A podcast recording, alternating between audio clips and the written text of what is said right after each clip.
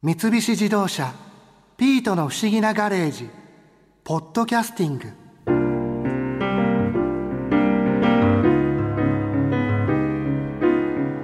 今回も博士の謎の人脈には驚いたな。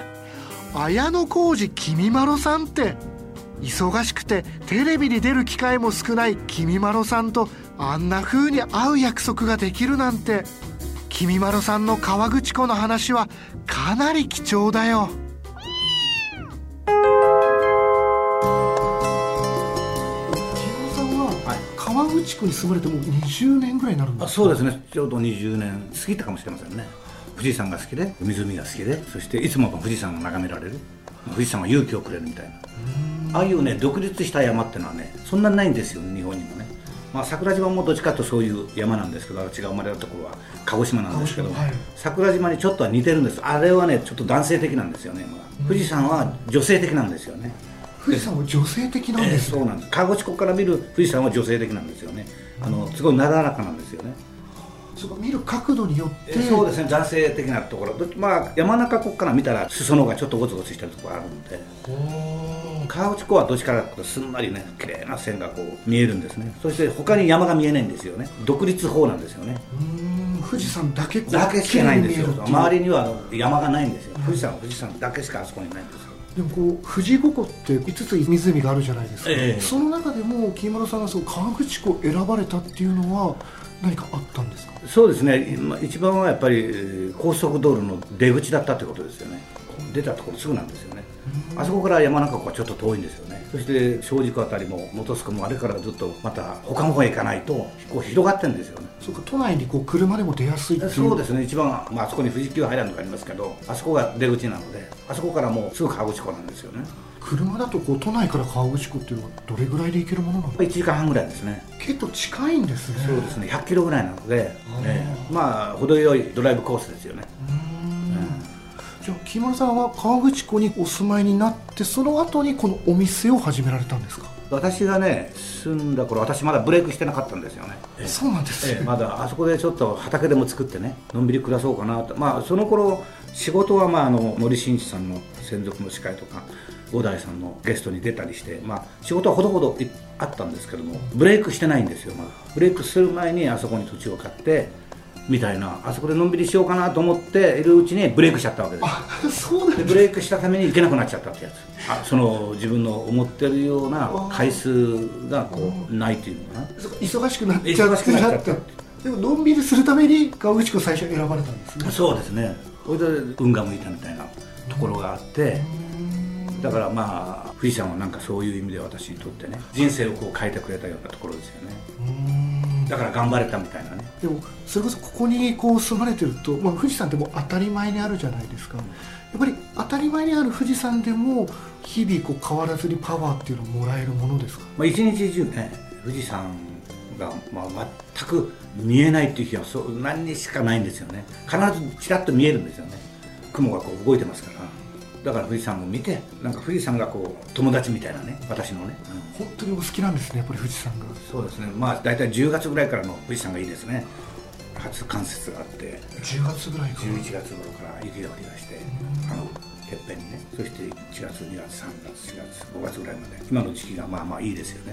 やっぱりおすすめの場所とかもありますか？ここからの富士山は。でもね地元のこの辺の人はですね、はい、自分の家のところがね一番綺麗に見えるってみんな言ってるんですよね。ここが一番綺麗だとかね。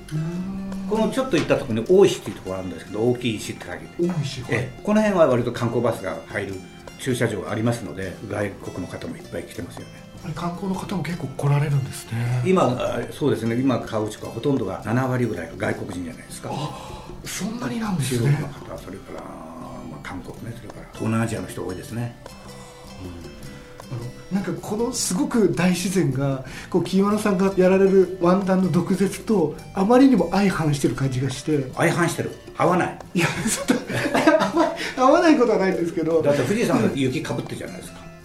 ね、かぶって成功したのは私と富士山ぐらいです。からだ寂しいやっぱ富士山がないとねすっぱだかの富士山ってさなんか履いてない山みたいな感じがして。やっぱり雪が雪がやっぱりかぶってるっていうのがかぶってる。醍醐味だもんだ、うそうです、ね、私もやっぱりかぶってるからね成功したんだそこが共通点がある。そうですよ。だからかぶって成功したのは私と富士山だ。これ私のね、はい、心の中で大事にしてることです覚えておきます 言わないでください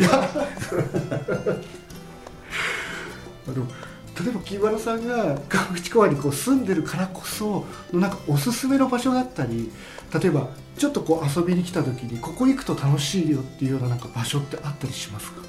楽しいとか幸せだというのはね自己申告なんだよね だからあのここが私がここはいいよって言っても何どこがいいのっていう人が絶対いると思うのね、だからあの大石あたりかあとは私のここの店からちょっとまっすぐ歩いたところがその近辺の湖畔が一番美しいんじゃないかな。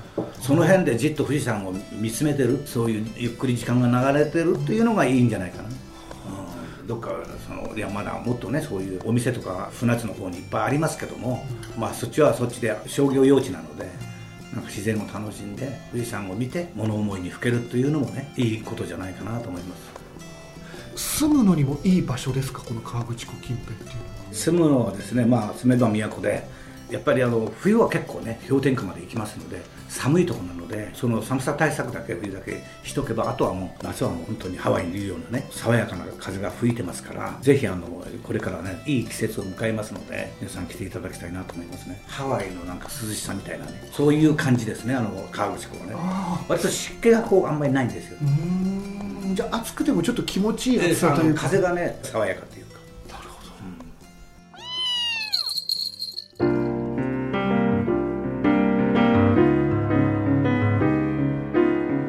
山猫冒険団で河口湖に行ったら僕たちも富士山から勇気をもらえるかな？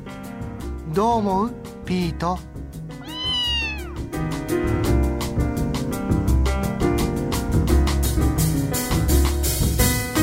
三菱自動車ピートの不思議なガレージポッドキャスティング。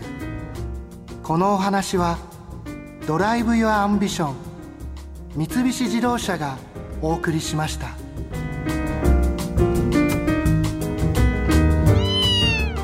ここで耳寄りなお知らせです。ピートの不思議なガレージをもっと楽しみたいという方は毎週土曜日の夕方5時東京 FM をはじめお近くの FM 局で放送の三菱自動車ピートの不思議なガレージをお聞きください。外に出かけたくなるとっておきのお話満載でお届けしています。